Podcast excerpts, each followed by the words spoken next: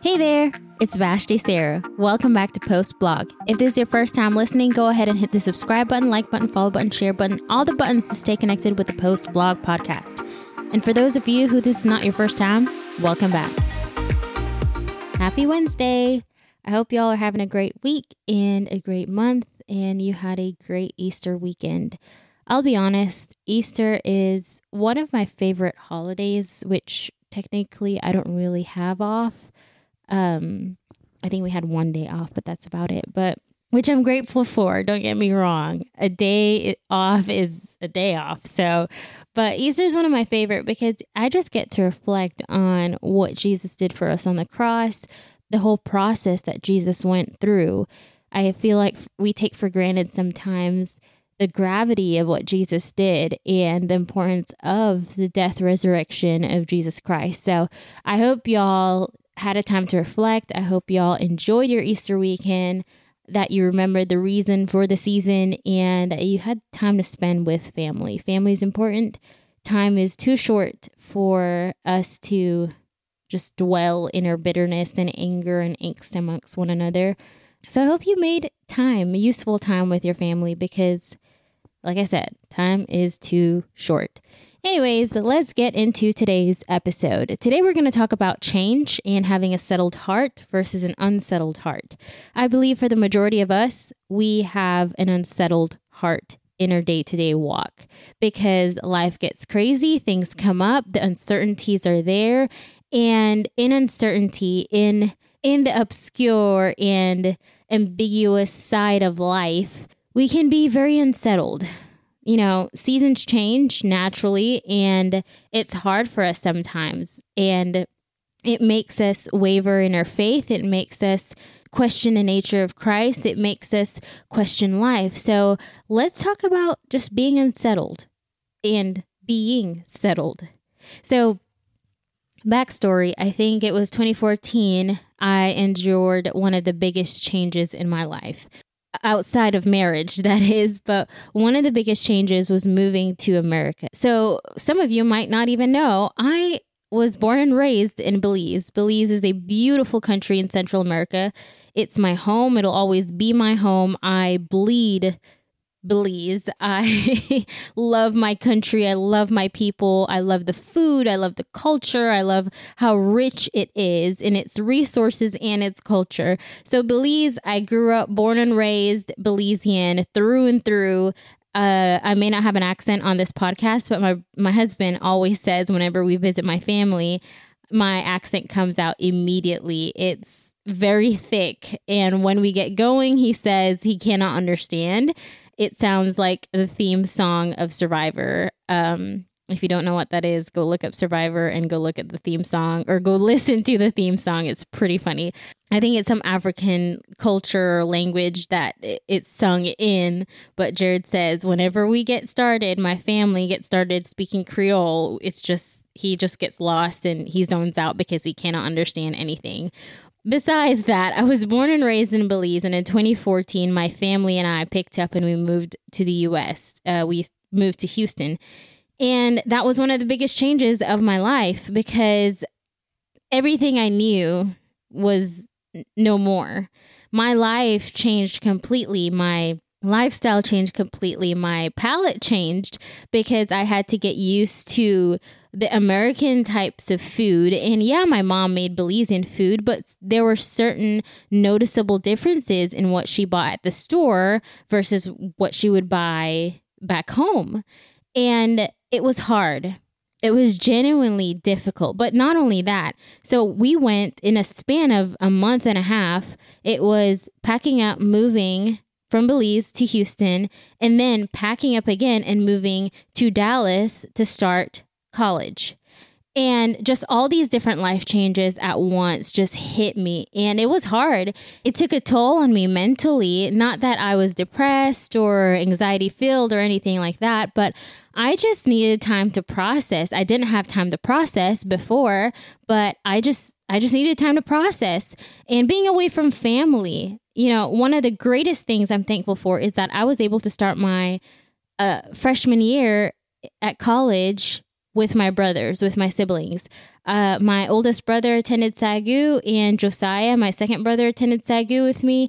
And honestly, that's one of the greatest blessings I could have had during that season because I was not alone. And I don't know what I would have done had I been alone. I don't think I would have done anything drastic, but it would have been difficult and hard for me to get out of my shell. But then there's not only that. So moving from Belize, starting college, and then living with a bunch of girls.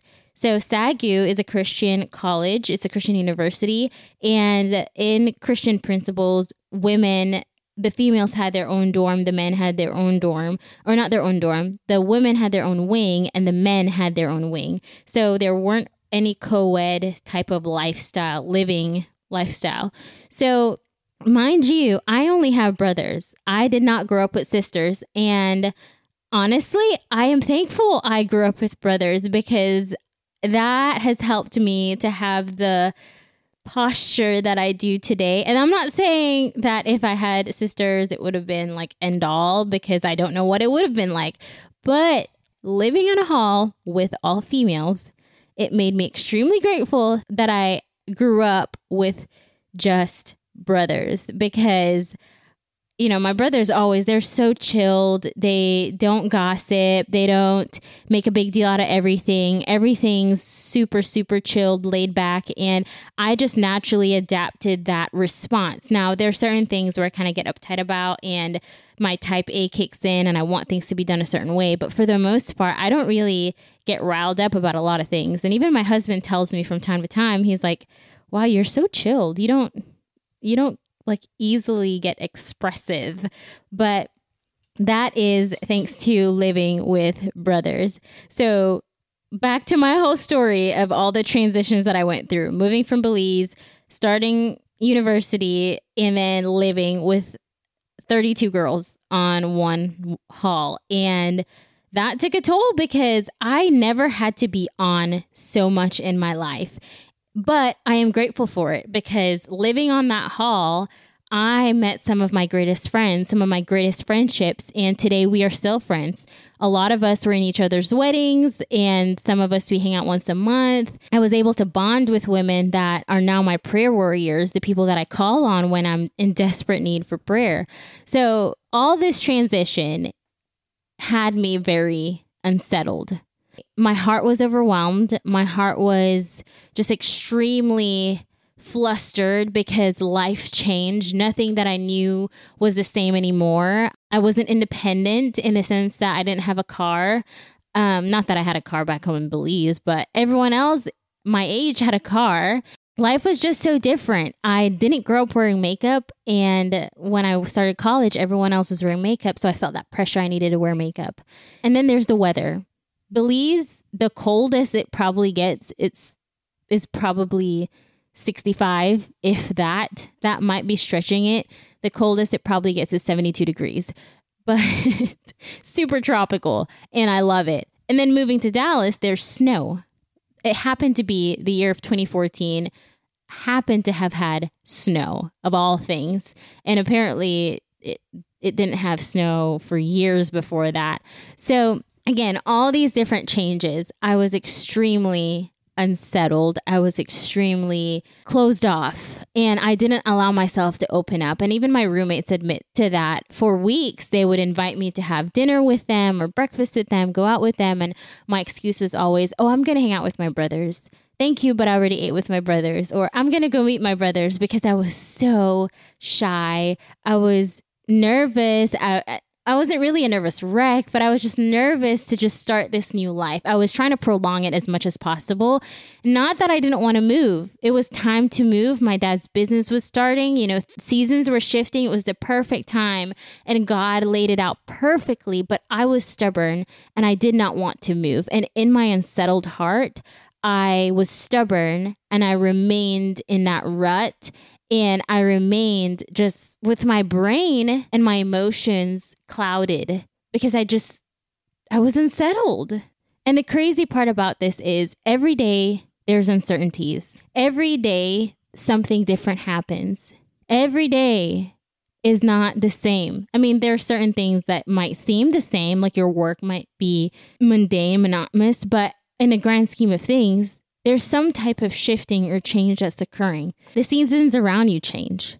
People around you change. Your lifestyle, your environment change. Your taste buds change. There's certain, there's many different things that change. The traffic that you encounter every day changes. So why is it that we're so shocked about change? Why is it that we're so against change? In Ecclesiastes chapter 3 verse 1 through 8, this is in the Old Testament. The writer Solomon, King Solomon, he says, For everything there is a season, a time for every activity under the sun, a time to be born and a time to die, a time to plant and a time to harvest, a time to kill and a time to heal, a time to tear down and a time to build up, a time to cry and a time to laugh, a time to grieve and a time to dance, a time to scatter stones and a time to gather stones, a time to embrace and a time to turn away, a time to search and a time to quit searching a time to keep and a time to throw away, a time to tear and a time to mend, a time to be quiet and a time to speak, a time to love and a time to hate, a time for war and a time for peace. So there's a time and a season for everything. And King Solomon says, God has made everything beautiful for its own time. So when the seasons change, when life gets difficult, when things are uncertain, when that time has come, God has ordained that time and it, He's made it beautiful from beginning to end. He has mapped out time. Now, I will say this we alter in the sense of not God's will, we alter our lives when we make bad choices or good choices. So if we make a bad choice, naturally so we pay the consequences for that. If you make a good choice, naturally so we have the good consequences for our good choices. But all in all, God maps out our lives. He knows exactly what's going to happen from beginning to end, and He has made everything beautiful in its time. But yet we worry. Yet we have unsettled hearts. Yet we speak as if we're shocked that life is changing. And we remain stubborn refusing to see that life changing, refusing to embrace the change. You know, an unsettled heart is like a spark of fire. As long as it is contained, it grows and it consumes you with doubt and fear. I'll say that again. An unsettled heart is like a spark of fire. Only a spark.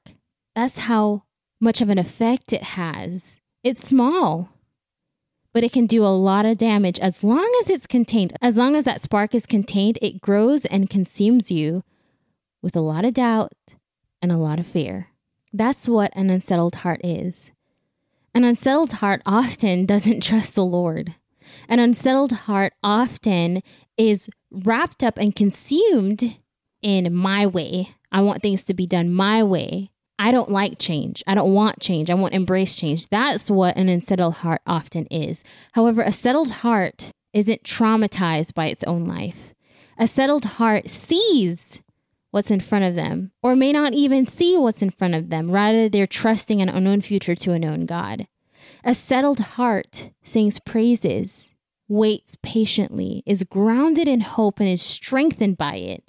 Despite being surrounded by disparities, it declares truth and proclaims the good news of righteousness. It understands that God has made everything beautiful in its time. A settled heart, an established heart, sees and knows truth. So, what are you unsettled about? What are you going through that you're just thinking, I cannot be, I, just can't be okay with this? I'm not okay with it. I don't want to be okay with it. Why is this happening? There's a couple things to consider. One, is it because of your choice? Is it a response or a consequence to poor decision making? And if so, then my friend, that's on you. If you, it was out of your control completely, then talk to Jesus because we know Jesus has mapped out our lives and He's made everything beautiful in its time. But we need to remember that times will change, that things will happen. There will be a time and a season for everything. You know, the psalmist David, he understood this well. He wrote this in Psalms 40 in terms of establishing your footing, because we know a settled heart is established, it's firm, and it's rooted in Christ and who God is. It's trusting in an unknown future to a known God. But David writes, He brought me up also out of a horrible pit, out of the miry clay, and set my feet upon a rock and established my goings. So essentially, David is saying here, He, God, He brought me out of this horrible life that I'm in, this chaos that I'm facing, the everything around me is going wrong. He took me out of that pit and out of the miry clay. The miry clay is that slushy, slimy, swampy, muddy life that you're in. Essentially, just the rut that you're currently facing. He brought me out of all of that and he placed my feet on a rock. What is a rock? A rock is sure footing. A rock is secure. A rock doesn't move, it doesn't waver. It's sure footing. You can walk on that without sinking. You can walk on that without falling apart. And he established my goings. He made known my goings. And in establishing, there's hope and peace. But you know what? This is this didn't just happen out of nowhere. David had to allow God to be his source. Oftentimes an unsettled heart, their source is everything else but God. Our source becomes ourself, and I know this from personal experience. During all the transition that I was going through, my source became myself. I depended on me to get through the semester. I depended on me to get through being homesick. I depended on me to make friends or not make friends. So that's what an unsettled heart depends on. But a settled heart has a source. It says, I'm not independent. Rather, I'm dependent on the one that can settle me. That's what a settled heart understands. So, essentially, to conclude this podcast, I want to remind y'all that there's a time and a season for everything. Some of y'all seasons might be going on for a long time, but I want to pose. If your season has been going on and been dragging on for a long time, maybe it's not that the season has just remained that way. Maybe it's you've chosen for your season to be that way. You've chosen to remain stuck Maybe you were like me, you were stubborn and you did not want to change with the season, to mature with the season. But there's a time for everything. Seasons will change. Some seasons will be good, some seasons will be bad. Some seasons you'll cry, messy, ugly tears, and some seasons you'll rejoice. But as the seasons change, remember to depend on your source rather than choosing an unsettled heart, which is very easy, choose to have a settled heart because it's a choice. You get to choose your response.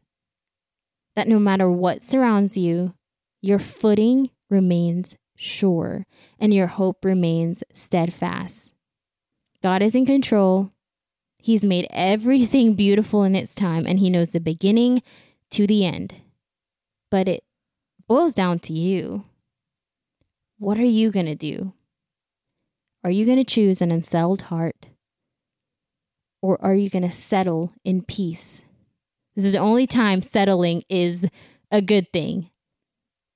But you're going to settle in peace knowing that your unknown future is in the hands of a known God that is powerful, that is true, and that loves you unconditionally. That's it for today, guys. Thank you for joining me on Post Blog. Don't forget to hit the subscribe button, like button, follow button, share button, all the buttons to stay connected with the Post Blog podcast. Same time, same place next week. I love y'all. But remember, God loves you most.